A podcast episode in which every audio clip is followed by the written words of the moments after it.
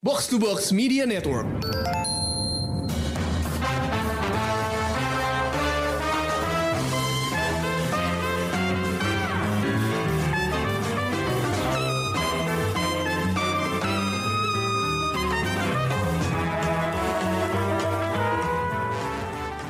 Halo pendengar Showbox, balik lagi bareng gue Amy dan kali ini ada film horor yang mau gue bahas. Eh, filmnya pasti kalian udah tahu dong eh, yang lagi rame di bioskop saat ini yaitu Pengabdi Setan 2 Communion. Gue tadi harus ngecek dulu judulnya, soalnya gue nggak yakin karena gue terlalu cemen buat nonton film itu, jadi gue serahin review ini sepenuhnya ke Ulil sama Krisna. Halo guys. Halo, Emi. Gimana nih? Kalian ketakutan nggak di bioskop nonton Pengabdi Setan 2? Gue sih nggak berani ya. Jujur aja. Kalau gue lebih ke kaget sih. Banyak yang ngagetin sih. Oh, Gua dibilang takut banget sih enggak sih, enggak enggak enggak enggak, enggak setakut itu tapi gue sangat menikmati film ini sih. oh oke. Ya. Jadi bagusan yang kedua apa yang pertama nih?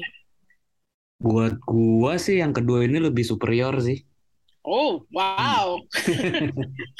Eh mungkin beda-beda kali banyak banget orang yang loh. beda sih pendapatnya. Kayak Ulil beda deh. Iya, gue lebih suka yang pertama. Oke. Kalau dari segi cerita ya, dan segi menakutkannya gue yang pertama sih. Tapi gue setuju sama Krisna kalau yang kedua ini lebih superior. Oh, kenapa sih? Kenapa kalian bilang ini? Maksudnya faktor apa yang bikin film ini jadi eh, mungkin secara sinematis kali ya lebih bagus dari yang pertama? Hmm, Krisna dulu mungkin. Kalau secara teknis sih ya jelas maksudnya karena ini eh, dengan setting yang lebih besar ya. Maksudnya kalau yang di film pertama kan di dalam rumah aja gitu kan satu rumah. Sementara yang di sini kan eh, rumah susun jadi lebih gede kan. Hmm. Ukuran bangunannya lebih gede melibatkan lebih banyak ruangan, lebih banyak lantai, lebih banyak elemen lah gitu. Sama ceritanya juga sih menurut gue karena kan Pengabdi Setan pertama di apa maksudnya masih ceritanya masih fokus ke satu keluarga ini aja gitu kan. Eh kayak penyebab eh, Pengabdi Setannya ini sendiri masih masih belum terlalu dijelaskan kan. Nah, sementara di film kedua ini si sekte rahasia ini nih udah mulai sedikit dibuka sih walaupun walaupun mungkin belum mbak justru apa ya kayak justru menimbulkan banyak pertanyaan baru mungkin tapi udah udah sedikit di inilah dibuka gitu eh, organisasi ini sebenarnya skalanya ternyata cukup gede segala macem. Jadi ya ceritanya juga lebih lebih luas sih kalau menurut gua itu. Itu sih. Hmm, Oke, Berarti lebih dari unsur cerita ya, Chris, kalau daripada teknis pembuatannya. Eh, dua-duanya sih, Oh. karena menurut gue sih horornya juga, maksudnya secara formula teror sih mungkin mm, nggak ada yang baru ya, maksudnya kayaknya udah mentok juga sih Scofield semua formula yang mungkin dipakai film horor kayak udah udah dipakai semua di film horor, tapi eh, tetap efektif sih, banyak hal-hal yang efektif memanfaatkan apa ya settingnya di dalam ini mulai dari kayak misalnya tempat pembuangan sampah, kayak ruangan-ruangan eh, apa rumah susunnya, lift segala macem tuh berhasil dimaksimalkan sih menurut gua dengan efektif dan ya efektif sih, Dan Hmm, tidak mengganggu, tidak apa ya, pas lah gitu, nggak nggak nggak berlebihan, nggak nggak kurang gitu, hmm, tetap serem dan tetap bagus. Biasanya sih gue sebenarnya kan gue pernah bilang kali ya di review review film horor kita yang sebelumnya gitu ya. Biasanya gue cukup eh, terganggu kalau film horor tuh terlalu gelap berlebih gitu kan. ya. Kayak kayak maksain gelap. Nah, tapi di sini gelapnya itu terasa masuk akal dan tidak mengganggu gue. Justru gue sangat menikmati itu gitu karena dibikin ceritanya emang mati lampu gitu kan karena karena apa ada sebuah badai hujan deras sampai banjir jadi makanya listriknya terpaksa diputus jadi akhirnya kegelapannya itu eh Natural ya. apa terasa masuk akal dan akhirnya emang ampuh untuk atmosfernya juga berhasil memperkuat atmosfernya nggak cuman sekedar gelap-gelapan doang gitu Hmm, oke. Kayaknya gue kebayang sih seperti Iya. apa eh, seraman di film ini. Gue soalnya nonton trailernya aja udah cukup takut gitu ya, makanya Mm-mm. akhirnya gue nggak berani nonton juga gitu. Itu salah satunya adalah karena apa yang gue lihat di trailer itu udah cukup gue deg-degan. Gue nggak kayak gue nggak berani takut gue terpengaruh gitu. Jadi kayaknya gue membuat keputusan yang tepat untuk nggak nonton. Cuman gue penasaran nih sama ceritanya. Kan ada judul, ada subjudulnya nih. Mm-mm. Uh, Pengabdi Setan 2 Communion. Communion tuh bukannya apa sih kalau di agama Nasrani bukannya suatu uh, ib- apa Komuni, iya. Jadi ya kan? Coba Ulil lo bisa jelasin sama gue? Jadi kalau di Nasrani komun itu kan lo menerima darah dan daging kan ceritanya, anggur Hmm. sama roti itu kan. Nah, si pengabdi setan yang kedua ini kan menceritakan lo akan dapetin apa benih baru itu kan. Jadi lo kayak panen gitu. Oke. Nah, eh, analisa gembelnya. Jadi ini menyerahkan orang untuk dipersembahkan ke si setan itu. Si si Oh. sek- si, si cult itu. Karena di akhir cerita eh, keluarganya ini semua dipertemukan di satu ruangan di mana itu yang eh, kalau ingat waktu film pertama eh, mereka 39 tahun sekali itu 29 eh 29. 29 mereka akan ada kayak semacam kayak regenerasi gitu guys. Semacam itu akhirnya eh, di situ kayak dipersembahkan gitu loh Hmm. Untuk dapat jiwa-jiwa barunya lagi. Gue tuh lupa ya kemarin tuh ada sat- satu satu apa namanya? satu line yang bilang kayak pe- persembahan diri ya, Chris. Apa sih yang jadi ya? jadi kodenya mereka itu loh. Wah, gue juga lupa eh. Tapi ya Jadi intinya ada- gitu sih. Sa- Satu sekte ini- satu. Mm-mm. Tiap 29 tahun sekali yang mengadakan ritual komuni ini gimana ya kayak kayak ya itu kayak yang tadi Ulil bilang kayak persem, apa untuk si persembahan eh, si si setannya lah sektenya. gitu. Si pemimpin sekte ini yang dipuja sekte ini gitu. Yang diserahkan apa ya? Jadi ya, Eh, ya itu, jiwa baru cewek jiwa-jiwa manusia. manusia iya jadi mereka tuh cuman mencari sosok cewek doang untuk lanjutkan si sekte ini untuk eh, lanjutin eh, apa namanya eh, benih-benih baru yang mereka tabur yang warna merah-merah itu loh Astaga. Jadi Nyari- ya, ya di nyari makanya di, baru ya kayaknya di setiap 29 tahun itu kan kayak di awal film kan kita lihat yang di eh, tahun 55 ya yang di Bosya itu kan Ya. itu nah itu ada jadi kayak itu terjadi di tahun 55 tuh komuninya di situ dan terus kayak banyak banyak ini kan banyak ditemukan jasad-jasad itu kan yang pada sujud itu kan. Nah itu kayak ter- abis terjadi pembantaian lah di situ di mana di situ ya ya ya itu gitu tumbalin. Nah 29 tahun kemudian di tahun 84 di film ini gitu ya komuninya ternyata ternyata apartem rumah susun yang ditempati keluarga ini tuh ya ternyata tempat tem- markas rahasia terbarunya gitulah. Pokoknya baru dibangun setelah tahun 55 itu. Nah jadi kayak tempat komuni yang selanjutnya gitu makanya menjelang menjelang malamnya malamnya tanggal 20 eh, komuninya itu terjadi inilah banyak musibah di di Hmm, rumah susun itu. gitu. Heeh. Itu gue melihat di sosmed ya, eh, rumah susunnya cukup cukup apa ya? Kalau siang bolong sih nggak terlalu nakutin ya. Cuman kayaknya kalau di trailer tuh gue kesannya tempatnya tuh kayak kayak nggak banget gitu. Menurut, menurut kalian ada karakter di cerita Ini kan ini kayak, gimana? kayak kru gitu? produksi Pengabdi Setan 2 ini cukup beruntung menemukan rumah susun mangkrak di daerah Jakarta Timur deket Kalimalang situ yang emang udah kayak begitu gitu kan. Hmm. Jadi istilahnya mereka nggak perlu ngebangun rumah susun baru. saat lagi. Cukup, uh-uh, cukup moles aja gitu kan, cukup dipoles segala macem. Tapi hasilnya emang cukup efektif sih karena dari awal terasa itu kayak emang kayak emang rumah susun tahun zaman dulu kan emang se sekumuh itu gitu ya. Hmm. Terus uh, emang kayak ada aura nggak enaknya juga gitu dari rumah susun ini ditambah uh, Joko Anwar juga banyak ngasih detail-detail tentang entah pengaruh dari rumah susunnya atau gimana, tapi kelakuan-kelakuan nyebelin dari warganya gitu loh. Jadi sebenarnya itu menggambarkan kelakuan orang Indonesia juga sih pada secara umum gitu. Kayak ketika mereka apa ya misalnya itu kayak antri, mungkin sosial komentarnya Joko Anwar juga ya kayak naik turun lift bener itu ya, antri. liftnya cuma satu antri, kayak uh, hmm. lift rusak nggak dibenerin ya udah desek-desekan terus kayak ada salah satu karakter yang diperanin sama Ratu Felicia gitu tiap dia pulang kerja tuh selalu di catcall kayak gitu-gitu ya itulah itu bak menurut gua detail yang cukup menarik tapi juga bikin kayak suasana di rumah susun itu tuh makin gak enak gitu hmm. bukan cuma tempatnya yang kumuh kelakuan warganya juga lumayan kurang beradab gitu Kayaknya itu relevan ya sama masa kini, soalnya kayak iya, di banyak ya. tempat masih kayak gitu juga kali. Ya nggak sih? Kayak sosial komentarinya kali ya. Nah itu dia, gue baru mau nanya, apakah ini merupakan sosial komentari terhadap kehidupan di Indonesia gitu?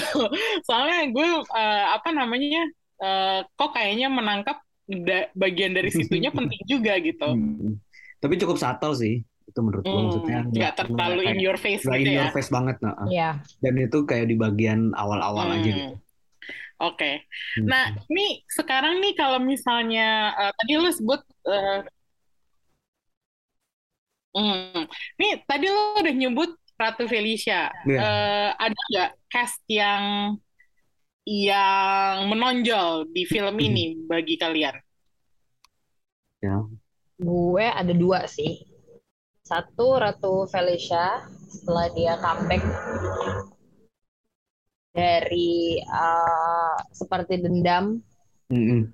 rindu harus dibalas tuntas dia mencari perhatian terus di pengabdi setan dua ini dia juga cukup mencari perhatian sama uh, karakternya yang apa ya karakter benar-benar orang Indonesia dia peran karakter orang Indonesia benar-benar takut gitu sama Ih, betul takut banget setakut itu sama sama makhluk halus dan apa ya? ya.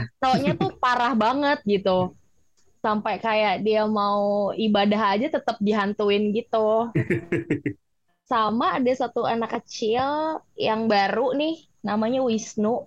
Ini anak juga menurut gue Uh, oh, si Muzakir Ramadan ya yang main. Iya, Muzakir. Menurut gue dia cukup ini loh, cukup menarik perhatian dengan dia juga bisa belajar bahasa isyarat terus kayak hmm. anak kecil tapi uh, karakternya kayak orang dewasa karena tekanan hidupnya gitu bapaknya tuh yang kayak jahat banget jadi dia hmm. harus temenin ibunya terus-terusan dan ibunya tuh uh, bisu gitu dan apa ya? Eh ibunya oh, bisu juga ya? Gue lupa.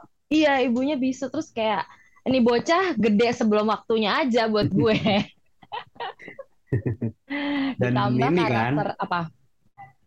Wisnu cukup misterius kan?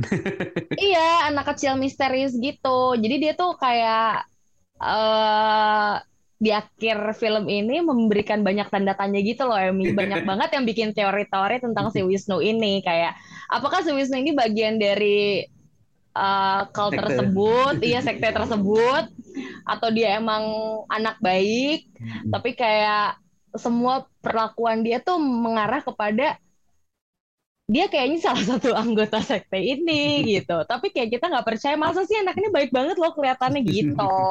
Hmm.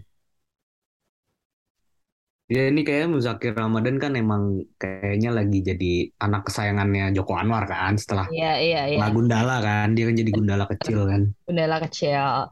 Tapi menurut gue Chris si uh, cast-castnya juga lebih hidup ya lebih seger. Iya Kayak menurut gue. Film, film horor komedi gitu. nah ini menurut gue sih itu salah satu kelebihannya eh, Pengabdi Setan 2 ini dibanding yang pertama. Chemistry cast itu terasa lebih kuat lebih ya sih maksudnya iya kayak bener. si tiga karakter utama lah si Rini, Tony, Bondi gitu kan mm -mm. kayak relasi kakak beradik mereka tuh kayak terasa lebih kuat gitu dibanding yeah. yang sebelumnya gitu terus bener dialog-dialognya tuh terasa lebih cair gak sih Iya, iya. Terutama Bondi ini, sih the best. Terutama Bondi dan dua yeah. temennya itu. Ya, nggak ada si, takut. Siapa namanya si Ari dan Darto. Iya. Jadi iya sih kalau. Oke, kalau kalau gua sih yang paling paling apa ya, paling mencuri perhatian gua sih, gue setuju si Ratu Felicia Iya dia keren loh menurut gue. keren banget nah ah, dan Kamu dan kayak keren. gua mm-mm. sebenarnya kan ini kayak film horor ke berapa dia ya. Sebelumnya kan dulu dia pernah main di Badut kan. Dan dia jadi pemeran utama di situ kan dan itu udah Mm-mm. udah emang kelihatan kayak kayaknya dia dia sangat cocok main horor kan dan di sini dibuktikan lagi kan dengan dengan karakternya yang sangat menarik terus banyak adegan-adegan yang melibatkan dia juga bikin kita apa ya lumayan dia Seger ini sebenarnya juga siapa kan. gitu kayak Iya kayak latar bener. belakangnya nih apa dia gitu kan lumayan bikin apa ya mengundang banyak pertanyaan terus juga ya itu ketakutannya terasa alami tapi terus selain selain selain dia gue suka banget sih sama itu dua bocah temennya si Bondi itu dan Bondinya Dar- juga ya kan sih Oh. memberi banyak kesegaran gitu kan di film ini Iya, iya. dan kayak Bahkan apa ya mung- uh-uh. mungkin sedikit terinspirasi karakter-karakter karakter anak kecil di horor kayak Stranger Things atau It gitu kali ya terasa gak Iya sih lagi, iya, Iya kan? iya, iya, iya. Apa yang dia bapaknya meninggal tetap masih bisa bercanda gitu loh. iya itu lu- Itu kan lucu sih itu kayak lo sedekat itu mereka bertiga gitu yang dan, sama-sama dan bercandanya cair terasa cair gitu kan nyatanya cair. Hmm. Yang paling lucu sih waktu mereka mencari ini lantai 14. iya sotoy banget Toy banget satu apa satu-satu rumah diketokin dan eh, apa ya? Pada akhirnya tuh gua jadi eh, kagum karena wah nih bocah-bocah analisanya langsung jalan gitu loh, Chris. iya pas Ada ya kan ada ya film horor yang lo tahu ini nggak bener tapi iya iya iya setuju lo- setuju. logikanya tuh nggak jalan gitu. Ini tuh kayak semuanya dari sini bu- terutama ini sih kan karena kan kayak si tak si siapa Rini Tony dan Bondi kan sudah sudah pengalaman dengan kejadian ini kan ya di, di mereka lebih lebih tahu harus kayak gimana terus ya ya betul sih yang lain juga masuk akal kayak ini juga kan kayak si Tari si Ratu Felicia juga yang kayak alami banget kan ketika lu ketakutan lu ketemu Pak Ustadz lega gitu kan Mm-mm, mm-mm. walaupun Pak. Ustadz nggak banyak membantu juga Bener. Tadinya gue tuh curiga tahu si Pak Ustadz ini jadi salah satu salah satu anggota sama Tari awalnya. mencurigakan ya karena terlalu tenang ya Iya, terlalu tenang terus kayak terlalu menyepelekan gitu loh kayak Hmm. "Ah, kayak ini kayak nggak ada takut-takutnya gitu. Benar sih, toko-toko barunya cukup bikin seger sih ya, Mi. iya Oke, berarti dari cast nggak ada masalah dong ya? Maksudnya nggak ada penampilan buruk yang bikin ganggu gitu. nggak Enggak ada sih Soalnya kadang-kadang kan Oke. di film horor itu kan suka ada satu karakter yang bikin lo yang bikin Nyebelin. ceritanya kayak Nyebelin. nyebelin gitu. Nyebelin banget. Tapi kalau yang gue denger dari lo berdua tadi eh, ternyata karakternya bahkan bisa dibilang improvement nggak sih? iya Iya, betul. Dan Tony semuanya yang semakin Tony yang semakin good boy bener. Gila, dia lucu banget sih. Si nerdy itu ya. Bisa Hmm. loh ngedeketin cewek. Oke, sekarang gue mau tanya, adegan paling nakutin buat lo di film ini apa? Yang paling ya. hmm. Eh, gua ada ada ada dua sih yang eh ada ada tiga eh gua boleh gak tiga agak banyak ya tapi tiga ini menurut gua cukup menonjol sih di film ini yang pertama tuh adegan lift kecelakaan lift wah, itu banget sih. Eh, karena itu dibanding serem lebih ke menegangkan sih karena di situ kan kejadian horornya belum dimulai kan maksudnya horor horor ininya ya maksudnya lebih kayak halusnya ya. Nah, ah, ini lebih kayak thriller gitu kan, kayak dimulai dari ketika orang-orang yang masuk lift, terus di bawah ada anak-anak kecil lagi main, itu udah terasa wah ini kayak bakal ada yang salah gitu kan. Dan itu juga Indonesia banget ya, Chris. Liftnya cuma 8 orang apa 7 orang yang masuk Iya, ada betul. 12. Ini sem- yang masuk gua sampai ngitungin, ini kayaknya lebih Iya lebih kan? dari delapan deh, belasan lift- orang yang masuk. Lift berhenti malah loncat-loncat supaya turun tuh gimana sih konsepnya? Iya itu itu intens banget, tegang banget dan iya. dan itu secara sinematografi segala macam musiknya juga itu itu keren banget. Ya. Terus selain itu ada adegan ini. Mungkin kalau ini buat penonton yang rada muda sih mungkin kurang relate kali ya. Tapi adegan ketika di lag, apa TV TVRI muter lagu penutup siarannya yang Rayuan Pulau Kelapa itu. Oh, itu creepy langsung semut ya. Ya kan itu kan kayak apa ya Iya, kalau iya, iya. buat yang dulu ngerasain zaman Iya. itu gitu. Itu Gua kayak lu tahu kan lagi. Iya. setelah setelah setelah setelah lagu itu selesai itu Semut. beneran udah nggak ada apa-apa gitu kan kayak akhirnya Iya. bener-bener malam masuk ke fase kesunyian gitu kan udah Iya. ke mana belum ada internet nggak ada TV nggak ada radio segala macam dan itu di sini dipakai untuk untuk apa ya Masih sebelum ketegangan. iya sebelum semua terornya dimulai kan Iya. iya kan terus satu lagi terakhir favorit gua sih eh yang di nih apa tong sampah si Ratu Felicia Benar. tempat pembuangan sampah itu gila sih itu Kayak gue yang sama deh. Sama lo, iya, Chris. yang itu, itu yang gue bilang kenapa Joko Anwar sangat efektif dalam manfaat ma- manfaat memanfaatkan eh apa setting-settingnya gitu ya itu tempat pembuangan sampah yang sempit dan dari atas ke bawah langsung gitu kan itu benar-benar dimanfaatin sama dia kan Iya, betul. Hmm. Kalau gue Lu sama? tuh, gue satu ada yang sama sama lo. Mm-mm. Semua adegan tong sampah tuh nyebelin ya. Karena menurut gue, Hmm. apa ya, mungkin kebanyakan adegan pilihan gue adalah adegan yang relate kita ketemu setiap hari gitu. Satu Oh, tong iya. sampah. Dan gue tuh baru Betul. tahu kalau kalau tong sampah di rusun itu tuh modelannya kayak gitu. iya Ternyata langsung jatuh semua ke bawah gitu kan. di Nah, itu luar tuh- negeri pun yang apartemennya rada bagus pun masih ada yang kayak gitu Oh ya, iya emang gitu cuman lebih rapi lebih bersih lebih aja lebih bersih. Nah, Ah, apa tapi emang namanya? emang mereka kayak gitu jadi di bawahnya tuh bak sampah gede gitu lah Ah, jadi tuh menurut gue Ratu Felicia pada si Tari Mbak Tari ini gue bingung kenapa dia mesti ngumpet di tong sampah tuh gue bingung sebenarnya. panik panik Panik, tapi itu cukup masuk akal. Iya. Dan itu Mhm. itu pas di akhir tuh emang nyeremin sih tiba-tiba uh, bentukan itu keluar dari atas dan mengeluarkan mengeluarkan Gak berani janin. nyebut ya makhluknya Iya, jangan nanti Emmy nggak bisa bobo.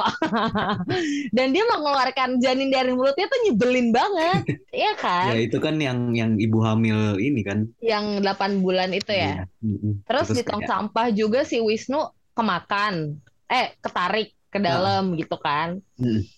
Terus eh, waktu eh, radionya Tari nyala tuh nyebelin sih. oh dengan iya itu itu nggak enak banget sih. Itu adegan adegan di dalam di dalam di dalam rusun. Itu tuh Rusun ru- rumahnya itu tuh dia kayak- itu, unitnya dia. Iya itu tuh bangke sih. Kayak lo mau ngeliat kan juga kayak depan belakang kaca gitu ya kan. yang di atas lemarinya itu sih. Iya di atas lemari. Gue memang merinding nih nyebelin kan. Terus kayak karena emang bentukannya semua tuh jelek banget takut gue Tapi itu juga sih apa yang gue suka dari si setan legendaris Indonesia yang paling Iya. nyeremin itu. Di sini tuh di di man, manfaatinnya nggak berlebihan juga gitu loh kayak betul ya masuk akal kan semuanya emang Masuk. emang korban dari musibah yang baru terjadi kan. Dan Betul. cuma ditaro aja gitu kan. Nggak nggak yang tiba-tiba mereka jalan atau apa gitu kan. ya tapi tiba-tiba udah bergerak aja Tapi semua ditaro aja pun mostly munculnya cuman cuman tidur gitu kan. ya yang sesekali ada yang nengok gitu tapi tapi itu pun udah sangat mengganggu gitu kan itu ganggu sih udah males Kaca. banget gue ngeliatnya kaca kebuka tuh bete sih. Sama ini, Chris, em, adegan waktu itu loh salah satu anak rusun, Dug Fatih ya, yang yang suka sama tari, yang catcalling tari. Oh si Dikejar. Dino Dino Eh Dino, ya Dino, Dino, sorry. Dino dikejar sama ini, sama Raminom, oh yang di tangga ya yang di tangga dia kena apa namanya ke kelambu, bukan? Ya itulah. Heeh, heeh. Dia di di apa namanya? kainnya itu ya di kainnya itu itu cukup deg-degan sih kayak apa ya kayak itu kejadian tuh akan kayak mungkin banget gitu loh terjadi. Di tangga ya Jadi, maksudnya lu iya, di mana pun ada tangga darurat ada. kayak gitu kan. Iya, iya, iya gitu. Dan mm, Jo kan emang tahu aja gitu bikin orang gak nyaman. Kayak di Pengabdi Setan pertama, gue gue takut banget, gue sampai takut banget denger bel loh. Kayak itu nyebelin Oh, banget kan. mm, Belnya mm, tuh bener-bener bikin traumatik gitu kayak ah bangke, bangke gitu kan. Sekarang ditakutin sama rusun gitu. mm, Tapi menurut lo eh, akan in apa setelah Pengabdi Setan 2 ini lo cukup puas nggak dengan ceritanya? Walaupun kayaknya ya kalau kita lihat di akhir tuh mm. kayaknya akan ada yang ketiga nih karena endingnya gue kesel gak gantung banget sih. Iya, emang eh gua sebenarnya gue justru semakin antusias sih kalau semoga sih kayaknya sih pasti ada lah ya Pengabdi Setan 3 karena ceritanya jelas masih jauh dari konklusi dan di, dan di sini kita udah ditis kalau ini ternyata organisasi ini gede banget kan kayak yang Ya, di foto apa foto konferensi Asia Afrika ya. itu kan kalau nggak salah eh apa kayak ternyata ada dua karakter di film ini ada di situ dan mereka di situ dan di 29 tahun kemudian tidak menua sama sekali gitu kan terus Abadi ya. banyak hmm, terus kayak banyak apa ya banyak muncul misteri baru dan akhirnya memunculkan teori-teori baru gitu kan yang bahkan bahkan banyak teori-teori yang kayak gue sempat inilah sempat kalau mungkin mungkin apa eh biasalah film Joko Anwar ketika dirilis biasanya orang banyak nyambung-nyambungin juga kan ke film-film dia yang lain kan nih kayak bener. Anwar Universe gitu. Dan itu Apalagi di film itu itu pun banyak elemennya kan kayak ya, apa ya ke nyam apa banyak meng- mengaitkan si sekte ini sama organisasi di pintu terlarang gitu Heroes AC gitu ya. kan. Nah itu bisa bisa dilihat di YouTube. Salah satu yang paling menarik mungkin gue habis lihat di Cinecrypt itu ada Eh, mereka habis kayak apa ya bikin video tentang teori-teori itu mungkin bisa dilihat ya. Kalau kita sih nggak perlu terlalu eh, ke sana kali ya. Ya, ya, ya, tapi eh, ya itu sih kayak kayak sebenarnya ini kan ya itu menimbulkan banyak pertanyaan baru kan. Banget, Jadi banget, eh, banget. Dari banyak nama-nama yang kurang puas di situ kali ya. Hah? ba- dari nama-nama karakter yang diambil gitu kan. Iya. Kayak uh, Wisnu, Dewa Wisnu gitu-gitu. Iya betul. Oh, Batara tuh kan dewa juga. Batara, iya iya iya. Tapi overall sih menurut gue eh dari perpaduan semua konsep ceritanya dari awal sampai akhir sih cukup ini cukup effort ya karena kan dia yang tadi lo bilang gabungin sejarah KAA, Iya, Bosya, iya. eh apalagi tuh Petrus. Bisa Hmm. gimana konsepnya bapaknya jadi Petrus pada Tapi saat itu masuk akal banget karena dia harus menebus banyak nyawa kan. seribu nyawa. Iya Ya, iya seribu iya. nyawa jadi kayak profesi paling gampang untuk Iya. bunuh ya Petrus gitu kan. Petros. Jadi nggak heran banyak banget teori-teori yang akhirnya keluar setelah Iya. Hmm. film ini tayang gitu. Dan Anyway, itu mendengar menarik Showbox, sendiri sih. ya. Hmm? Eh, Emmy harus pamit dulu nih, kayaknya ada gangguan. Jadi kita lanjutkan berdua, Chris. Tapi overall, eh, menurut lo ini cukup eh, ini nggak sih menyeramkan sih? Atau Nah, kayak film horor yang ya kayak gue tadi kaget gitu-gitu. eh, mungkin kalau gue pribadi sih sebenarnya mungkin karena gue udah terlalu banyak nonton horor jadi udah rada kebal ya. Tapi tetap sih menurut gue ini tetap tetap horor yang efektif sih. Penggunaan ya itu kayak semua formula terornya tuh emang ampuh, efektif gitu. Ya, ya, ya, Dan ya. mulai dari setting, mulai dari kemunculan eh, terornya, reaksi aktornya, itu semua pas sih menurut gue. Jadi Pas emang ya. gue yakin sih ini serem sih, nyeremin sih. Lumayan bikin kebayang-bayang ya. Ya. Dan Tapi kayak emang ah, kalau kalau gue tetap melihat ini lebih menarik ceritanya sih akhirnya. Iya, iya, iya ceritanya ya. Benar, ceritanya. benar, benar. Di luar makhluk halus sudah berganti ya. Kayak dari yang pertama kan kita nggak tahu tuh wujudnya kayak apa. Terus yang kedua akhirnya dikasih tahu gitu. Terus yang ketiga semoga nanti akan ketahuan uh, lebih jelas lagi karena gue tadi tuh sempat nonton Joka Iya. tuh udah sempat menyebut ada pengabdi setan universe gitu. Wah, Unif tapi dia di, di, di cover sama dia gitu. ngasih Gua ini penasaran doang, sih. god- godain kita doang ya. Iya, tapi kan biasanya kejadian tuh ye. Iya. ya, apalagi baru berapa hari ini udah 3 juta penonton, ya Benar. nggak ada alasan nggak buat dibikin lagi sih secara bisnis.